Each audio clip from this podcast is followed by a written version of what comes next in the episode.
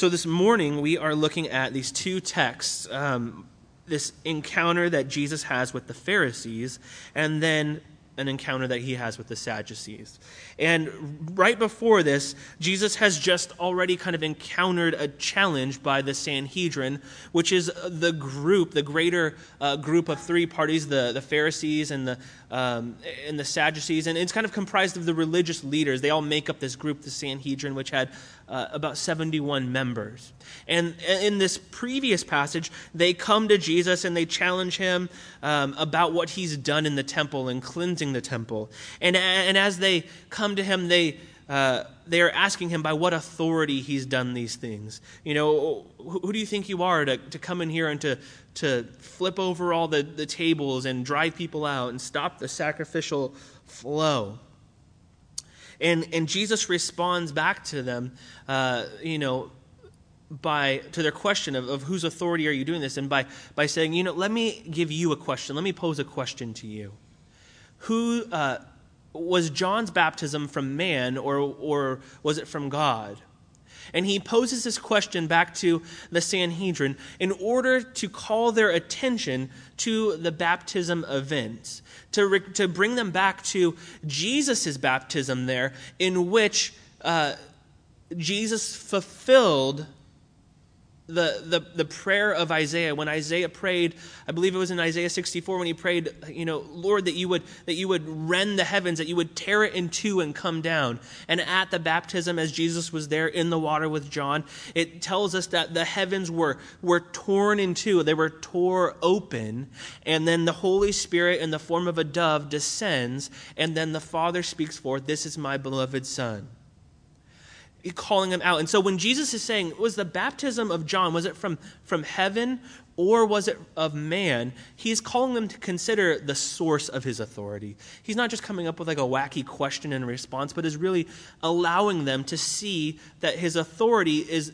is not just from him saying, oh, it's my own authority or my authority is from God. But he's saying, consider in your own tradition, this is what is, would happen when Messiah comes, when the, the one who God sends comes.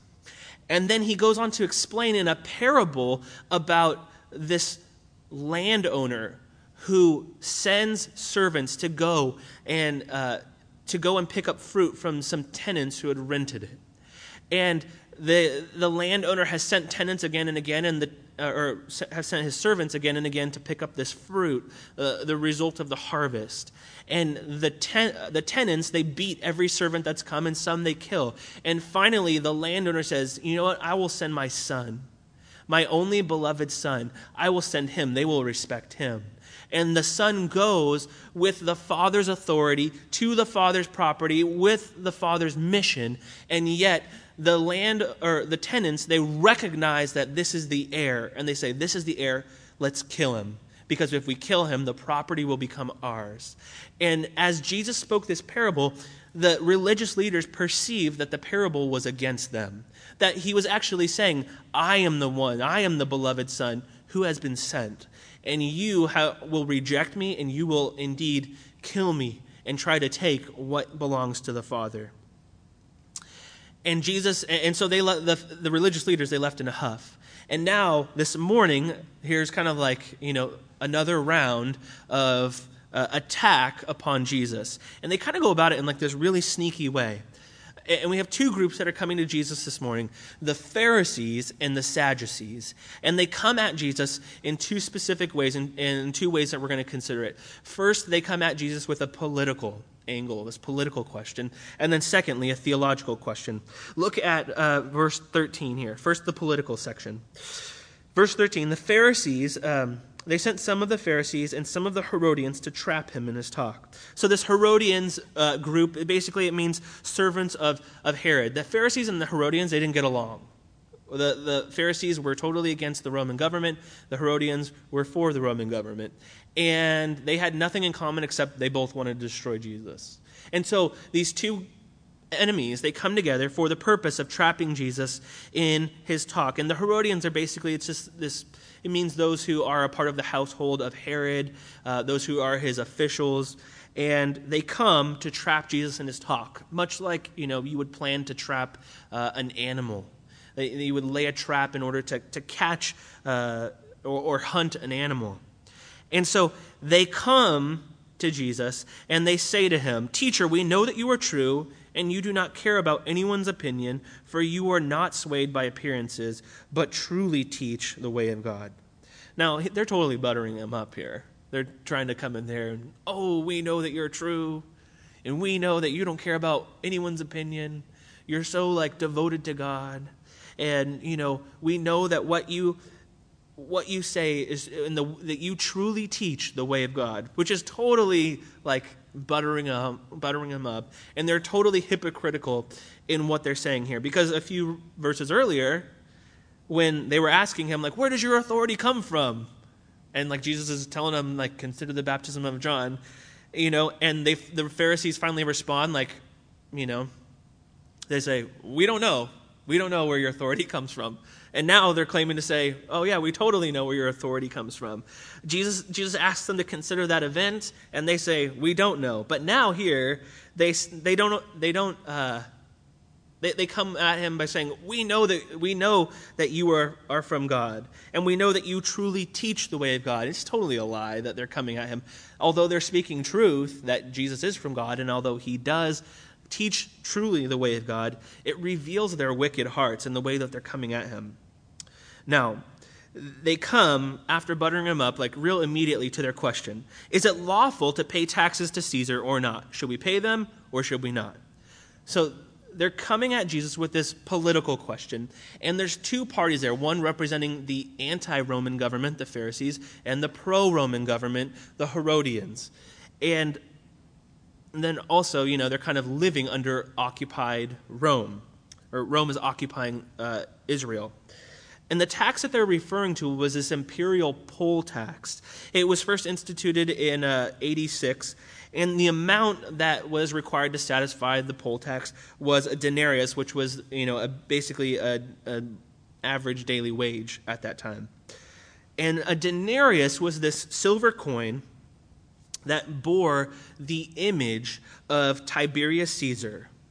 And whenever Rome would produce coins, on their coins, they would put either uh, their leader or they would put, uh, they would put, uh, you know, they would engrave in it a, a scene from a great victory or a great battle that happened.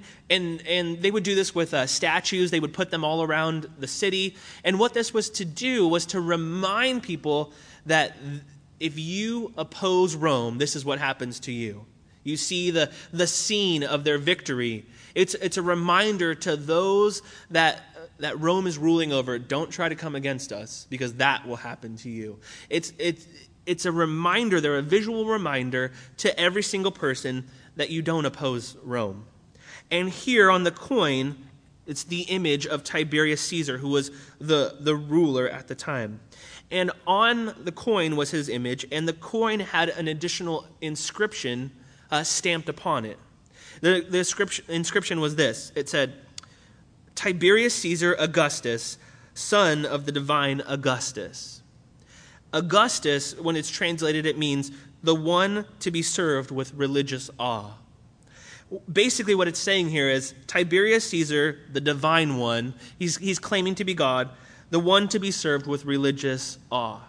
This is a, a, divinity claim. And, and throughout Rome, the emperor was considered to be a god.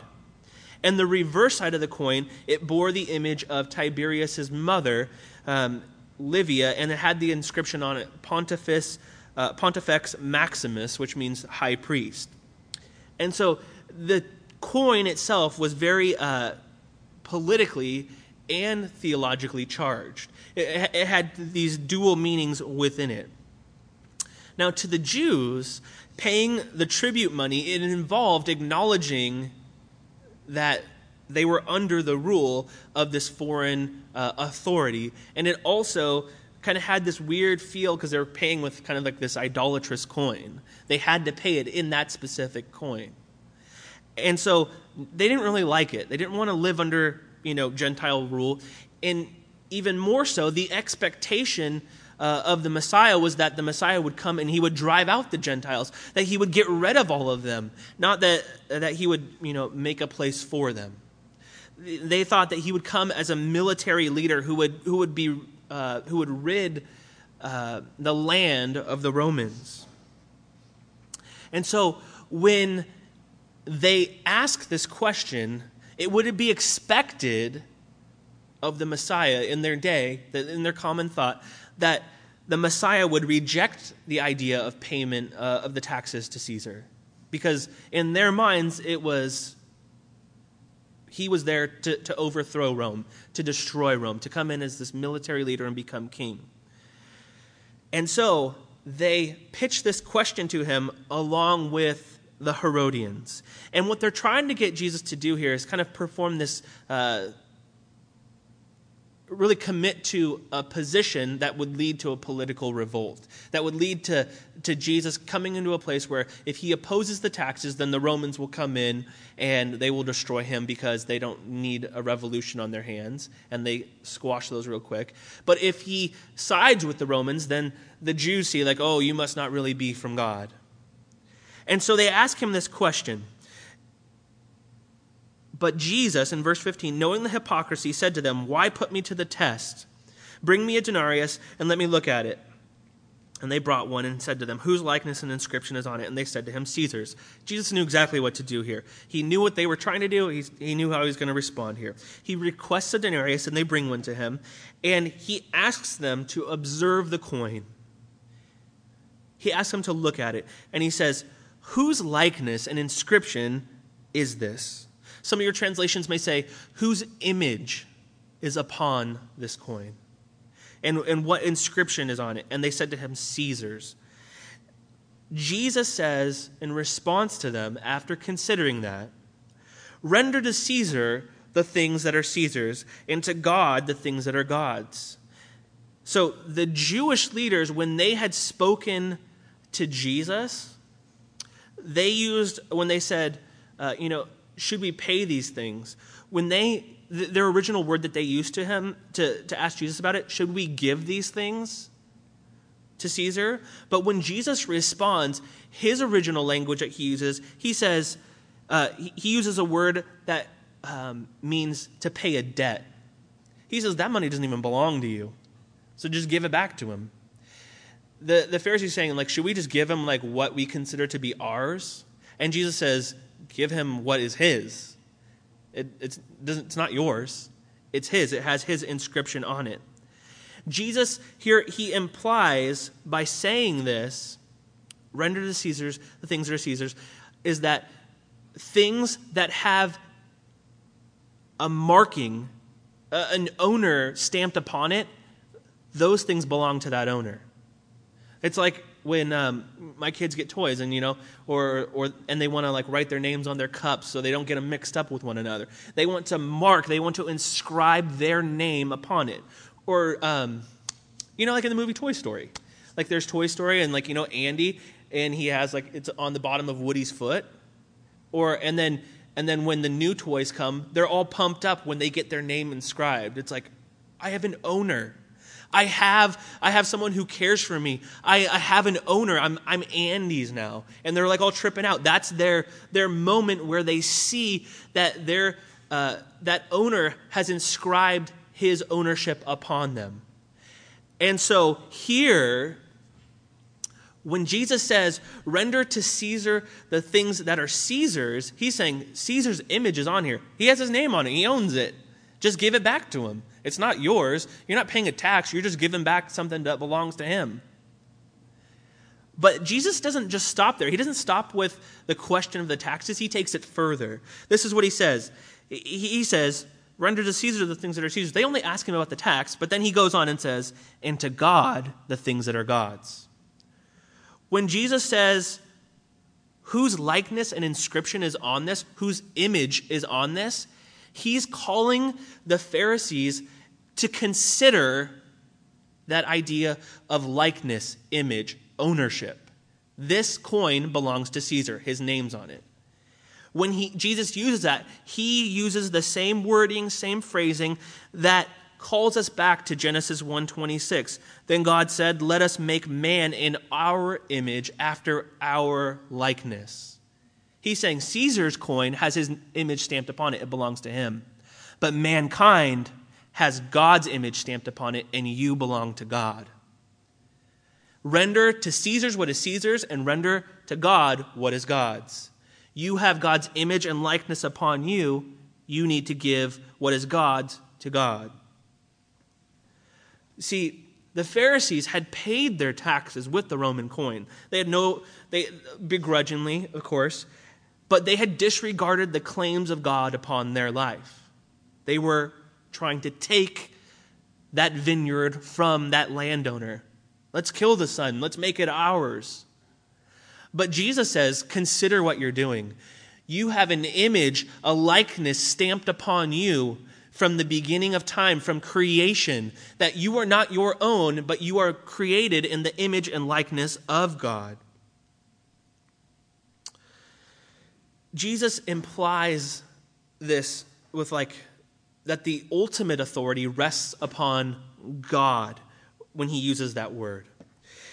He's calling them back to consider that because the creation account is where we look for the root of how things are to be. And Jesus is saying, don't go with what you have come up with already and you've changed things. Consider how God originally created you. You were not made so that you could take things from God, but you were made in God's image and likeness to know God and by trying to take the temple, trying to rid, you know, to kill the heir, the son, as, as the landowner so faithfully sent him, they have missed the point. They've disregarded God's claims. And then it says in uh, verse 17 there, they marveled at him. They marvel not so much at Jesus' profound response. They're not like, wow, that was amazing. They're baffled at the fact that they can't respond to it. They don't, they don't have anything. They're lost. It's like, oh, what do we say to that? They tried to lay a trap, didn't work out, and they have nothing. There's nothing that they could hold on to there. Now, round two theological. Pharisees, they don't have anything. Second round, the, the theological question. The Sadducees come to him, verse 18, and they say, There is no resurrection. They asked him a question. So here's who the Sadducees are. I'm going to contrast them with the Pharisees to kind of give you a little bit of uh, a more thorough understanding. The Sadducees were a group um, that was more tied more closely uh, to the high uh, to the priesthood. The Pharisees they believed in divine sovereignty, that God is controlling everything and that He can do anything and He has ordered things. But the Sadducees, they affirmed uh, basically human free will, like only, only humans have a choice to do anything, and God doesn't really play out in society. The Pharisees believed in angels and demons, whereas the Sadducees did not. They didn't even consider that. The Pharisees accepted a broader understanding of Scripture and revelation, which included not only the written law, uh, the Torah, but also they considered oral tradition as well and other revelation that would come. So they kind of had, the Pharisees kind of had their own more loosely theological argument uh, regarding Scripture. And then the Sadducees only accepted the written Torah. The Pharisees affirmed the resurrection of the dead, but the Sadducees completely denied it. It didn't even exist. Their view was that they believed that at death, the soul perished along with the body, and there was no future reward, no future punishment. It was just like, once you're dead, you're dead. Nothing really matters there. Um, but that wasn't the common belief in Jesus' day. If, even if you look at like John 11, when, uh, when Lazarus has died, and, um, you know, the, Jesus is like, he's only sleeping, and Mary and Martha are like, well, we know, Lord, on the last day Lazarus will be raised. Like there was a common understanding among the majority of Jews that there was a resurrection. And uh, it even went so far as to make it into some of the rabbinic texts, the Mishnah. It declares whoever denies the resurrection of the dead has no share in the world to come. So if you don't believe in it, even if it exists, you get nothing. Like you have, you don't get to be a part of it. But the Sadducees, they didn't hold to that view. They completely denied the resurrection. And so uh, because, and this was really important, because they were closely associated with the priesthood, which meant that their influence was over the temple and the temple authorities. Like they were the most conservative theological religious leaders in that day. The, uh, the Pharisees would be considered, you know, more liberal in their thought, and they had um, more left leaning views, and the Sadducees were more far right. So, from our judgment in society, or in, in our view now, in our modern day, when we look at them, we're like, yeah, they're both whacked out. You know, they like one, as you're hearing about them, like, yeah, that's right, and that's right, but it, neither one is, is completely right in their view. And so these highest religious authorities in the land, they approach Jesus with this hypothetical theological question. It's like you think if you were like this crazy religious authority, you could come up with something better than this wild theological question that's hypothetical. It's not even real. But here it is. They come up with this story, basically, and it's based on uh, the concept of levirate marriage. Here's the story. Verse 19 Moses wrote for us that if a man's brother dies and leaves a wife but leaves no child, the man must take the widow and raise up offspring for her brother.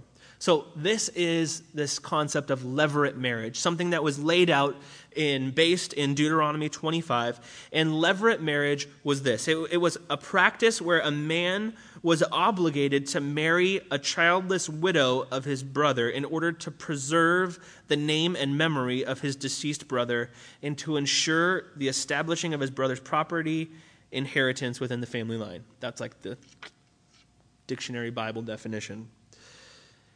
It was a custom that wasn't set aside so that way you could have like another wife or to promote like, you know, sexual immorality.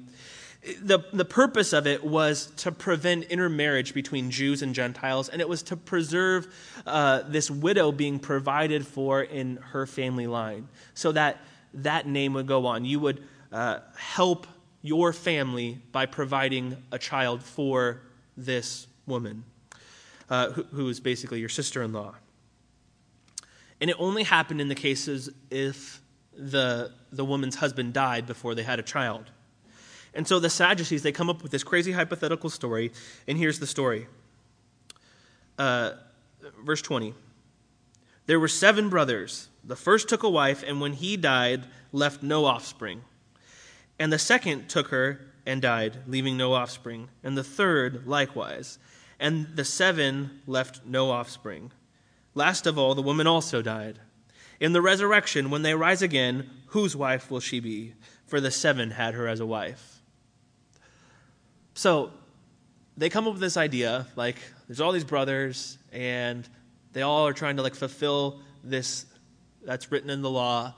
And nobody ends up like you know being able to provide a kid for her. So she goes through all seven and then finally she dies.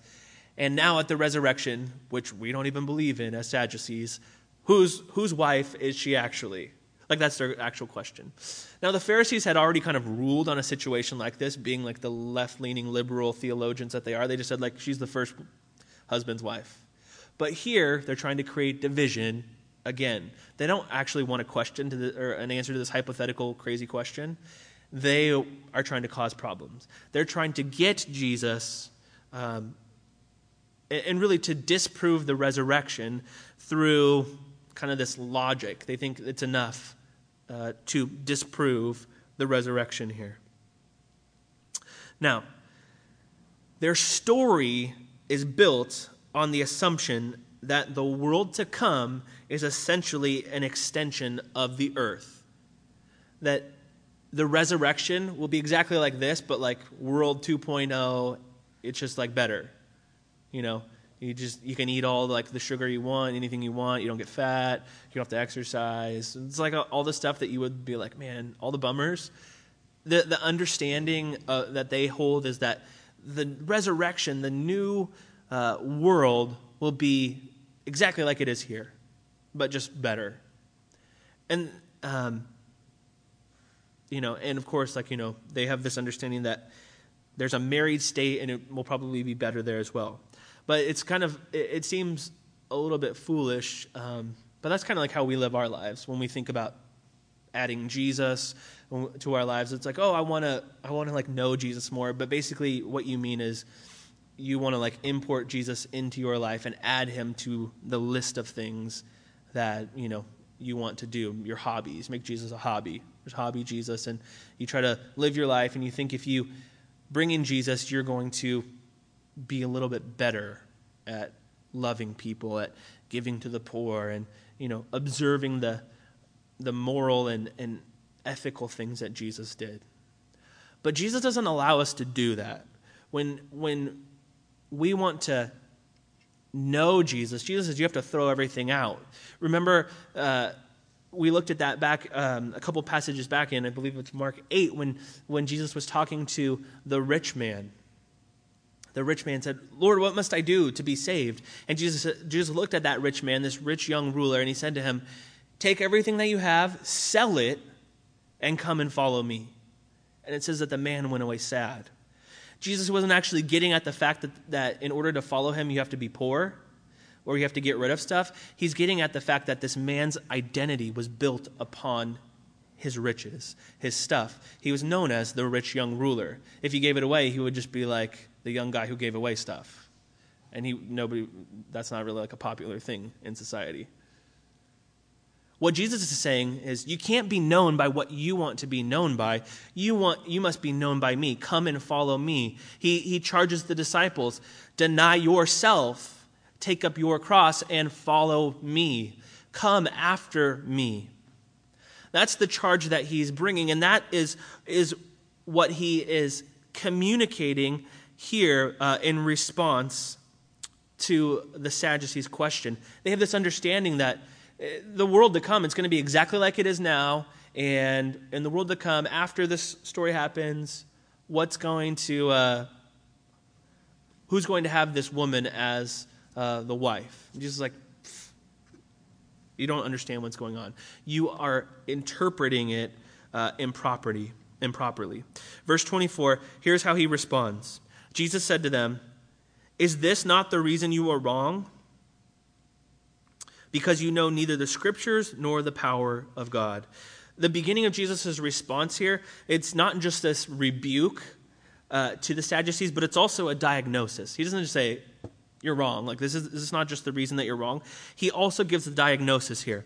He says, Is this not the reason that you are wrong? Because you know neither the, scripture, the scriptures nor the power of God. Jesus addresses this question that they have about this situation but more getting at the heart of the resurrection. And he does it first according to the manner of their error and then to the fact of the resurrection. And so we'll look at it in those two parts. The first thing that he does is he speaks of the manner of their error.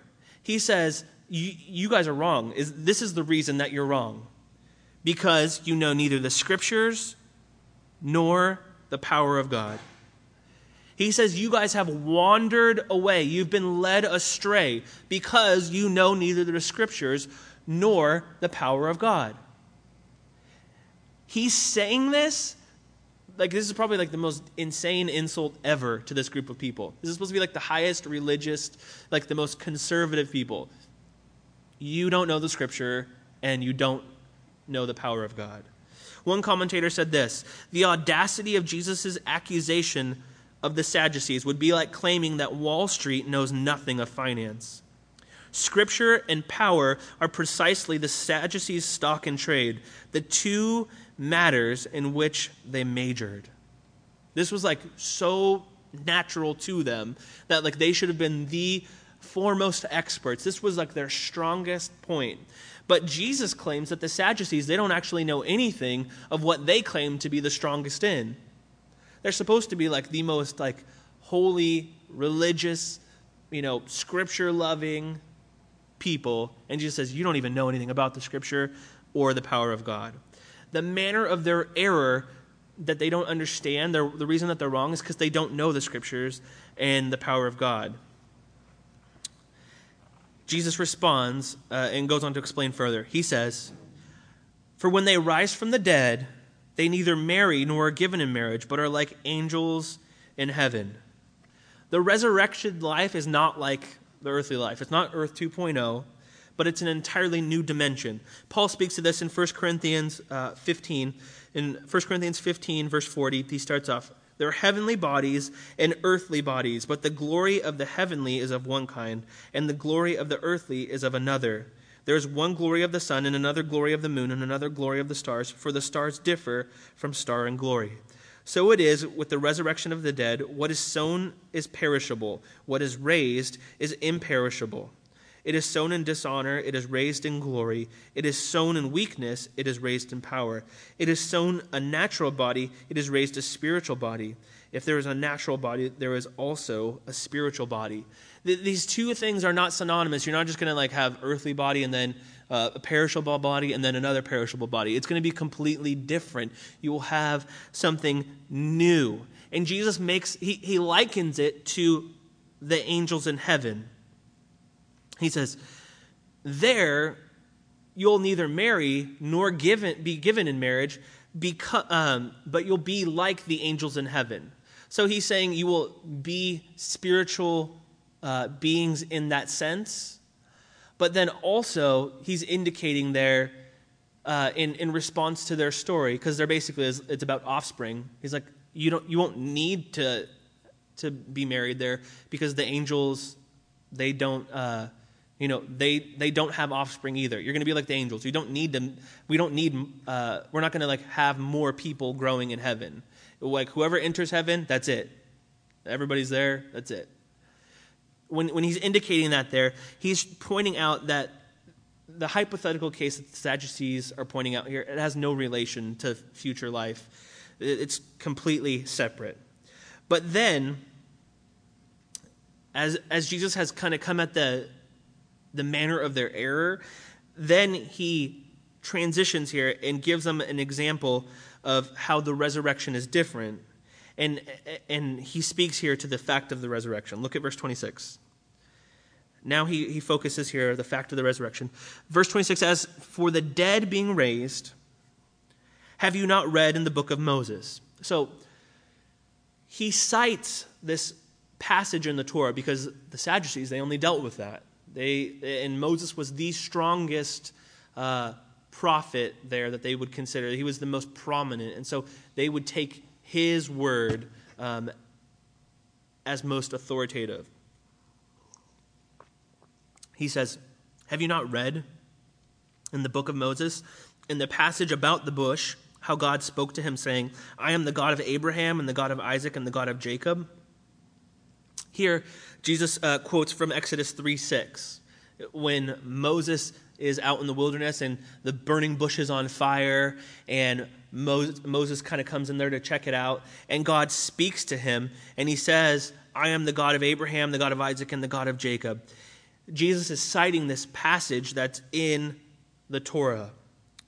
And uh, God, in this passage, he reveals himself in relation to Abraham, Isaac, Jacob, those patriarchs in Israel's history who have been dead for hundreds of years. But yet, in this passage, God is speaking of them in the present. He doesn't say, I was the God of, like they're dead. He says, I am the God of Abraham, Isaac, Jacob. Jesus here is arguing by quoting this, he's arguing that the promises of God are not made uh, are made not to the dead but to the living.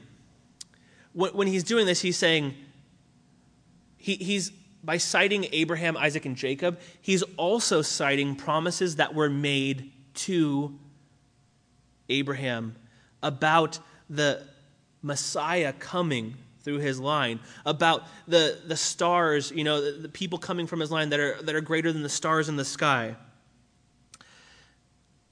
God speaks of Abraham, Isaac, and Jacob in the present here. He, he cannot have a relationship with people who are dead, they, ha- they who have ceased to exist.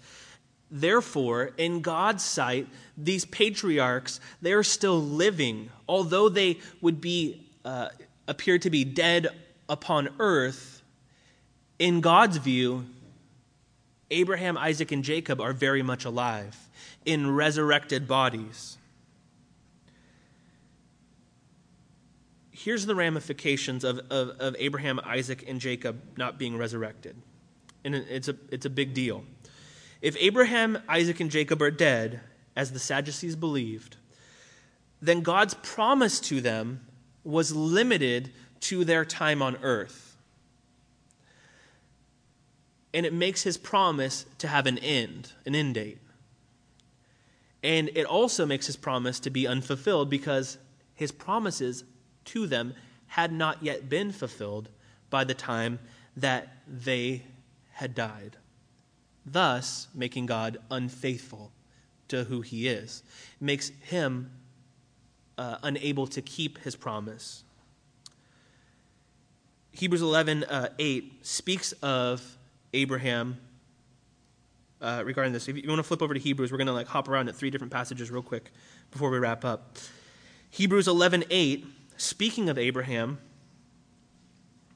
says this By faith, Abraham, when he was called to go out to a place that he was to receive as an inheritance, uh, or excuse me, by faith, Abraham obeyed when he was called to go out to a place when he was that he was to receive as an inheritance, and he went out not knowing where he was going.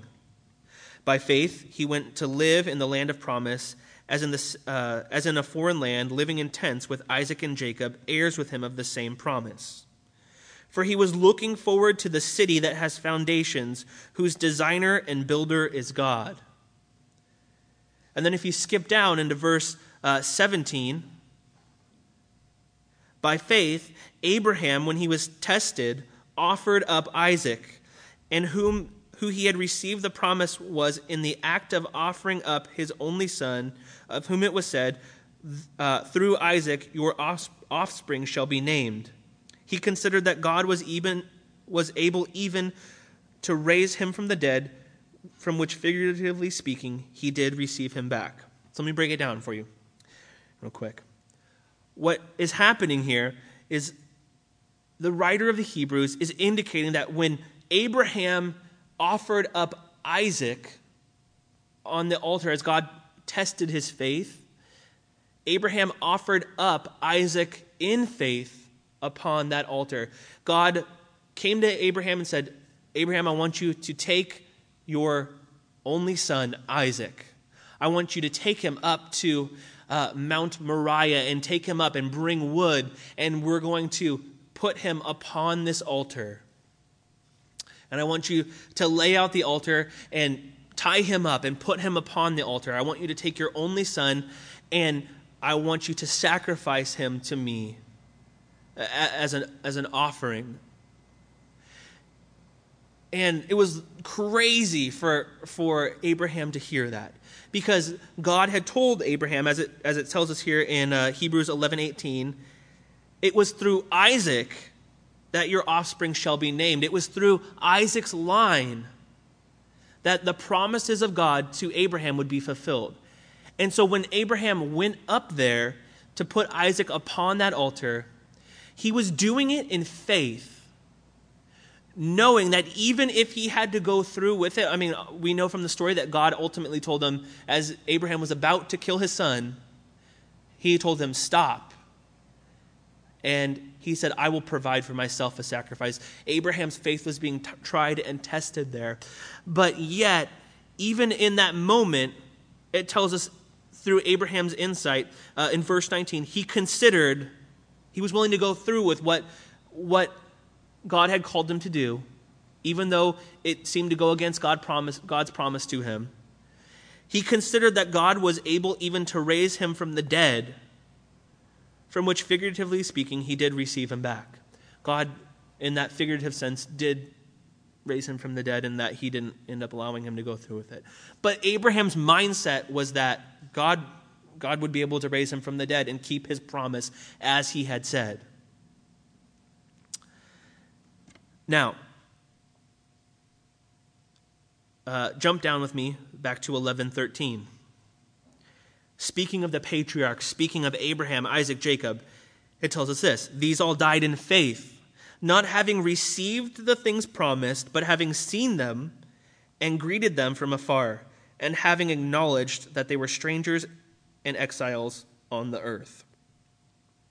Abraham hadn't received the promises in his earthly time, but he saw them afar off. In being obedient to God, testing his faith, and, and taking Isaac upon that altar, his only son, which symbolized the ultimate sacrifice that would be made to fulfill the promise. And now in Mark 12, Jesus stands before the Sadducees as fulfillment of the promise through Isaac. He is the result of this offspring that has come through Isaac. He himself, Christ, is the faithfulness of God, standing before them, explaining this to them. And so he says, he says, it, it, quoting um, Exodus 3 6 there, of God, I am the God of, of Abraham, of Isaac, and of Jacob. Jesus is the one who, who is faithful there, and he is pointing out God's faithfulness and that God has kept his promise to Abraham, Isaac, and Jacob in that they are not dead, but they have been, uh, they're alive in God's view. They are resurrected. Although they appear to be dead in, uh, in earthly terms, they are alive to God.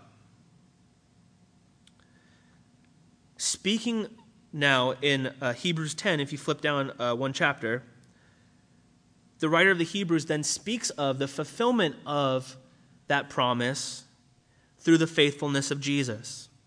Hebrews 10 19. Therefore, brothers, since we have the, have the confidence to enter the holy place by the blood of Jesus, by the new and living way that he opened for us through the curtain, that is, through his flesh. And since we have a great priest over the house of God, let us draw near with a true heart in full assurance of our of faith, with our hearts sprinkled clean from an evil conscience and our bodies washed with pure water. Let us hold fast the confession of our hope without wavering, for he who promised is faithful he speaks there of the faithfulness of God to keep his promise and the faithfulness of Jesus to pay the penalty. God has indeed kept his promise to Abraham, Isaac, and Jacob. God would not make promises to the dead unless the dead were raised to life. And God God's promises are everlasting promises because God himself is everlasting. His promises are, are forever and they don't have an end date, as the Sadducees would presume, presume, because God is eternal. And then Jesus finishes it off. Uh, they're speaking to the Pharisees um, this way. He says, He is not the God of the dead, but of the living. You are quite wrong. Jesus concludes not only with this affirmation about the resurrection, but also with the condemnation of the Sadducees' position. He says, You're way off base in your thinking here. You're coming to speak of this idea of the resurrection of which you know nothing. You don't know the scriptures, you don't know the power of God. Jesus would ultimately answer the question of the Pharisees regarding the resurrection in just a couple days because they had this question. And in a few short days, his answer would come in the form of an empty tomb. He was there, his life would testify of the resurrection. He would there testify of it himself. He will be killed and on the third day rise for our justification. The empty tomb will verify what Jesus has said to the Sadducees. But Jesus is not just simply teaching about the resurrection. In John 11 25, he says he is the resurrection. In John 11 25, he says, responding to Mary and Martha about this idea of Lazarus being dead. And he's, he says, I am the resurrection and the life. Whoever believes in me, though he die, yet he shall live. Jesus is the resurrection. He is the firstborn from the dead. He is the one who has conquered sin and death. And so, in responding here, Jesus is not only saying that they don't know the power of God, but that if they understood the scripture, which teaches the resurrection, and they knew the power of God, which raises the dead, That's their manner of error. They don't know the, the scripture which teaches the resurrection. They don't know the power of God, which is, in fact, the thing that raises Christ from the dead. They err, they miss it. But it's interesting here that Jesus is speaking to religious people. You would think like he's arguing with kind of like some random atheist people off the street. It's like, oh, that's a little bit crazy. Jesus is speaking to like religious people, people who think that they have it together. And it's a warning not only to them, but to everybody who's ever sat in the pew of a church or in a, a freezing fold up chair. It's a warning to us all to consider, you know, not just to pass it over and be like, oh, that's so lame of them to, to think that way or to have that view, but to not get comfortable in being religious, to not get comfortable in acting according to the law and being, and being argumentative about the scripture and the power of God, and to be found in the place where we know ne- of neither. If you know the scripture, then you'll know the power of God because the scripture testifies of the power of God. Jesus, in this passage and in all the passages, has attempted to reveal himself. He wants people to know him in the same way that we want to know him and we want others to know him. And so the way that we know him is through his word, as he's been revealed to us in his word. And so scripture is the primary way in which we know God, in which we understand who he is, his love for us, his power. And as we dig in, as we ask Jesus to work within us, that's why we pray together on Sunday mornings that the Lord would minister to us. Because if we come on our own and we're just kind of like reading through it, going through the motions, it's just, it's nothing. But it's the power of God through the Holy Spirit working in our lives that changes us. And that's what we want. We want to be changed and transformed by the Word of God so that we might rightly think and respond to the Scripture. That we might not just see the world that we live in and respond only to that, but to what Jesus has called us to do. We don't want to be like uh, the Sadducees who are coming up with these hypothetical situations, uh, you know, that assume that life will go on as it has here forever.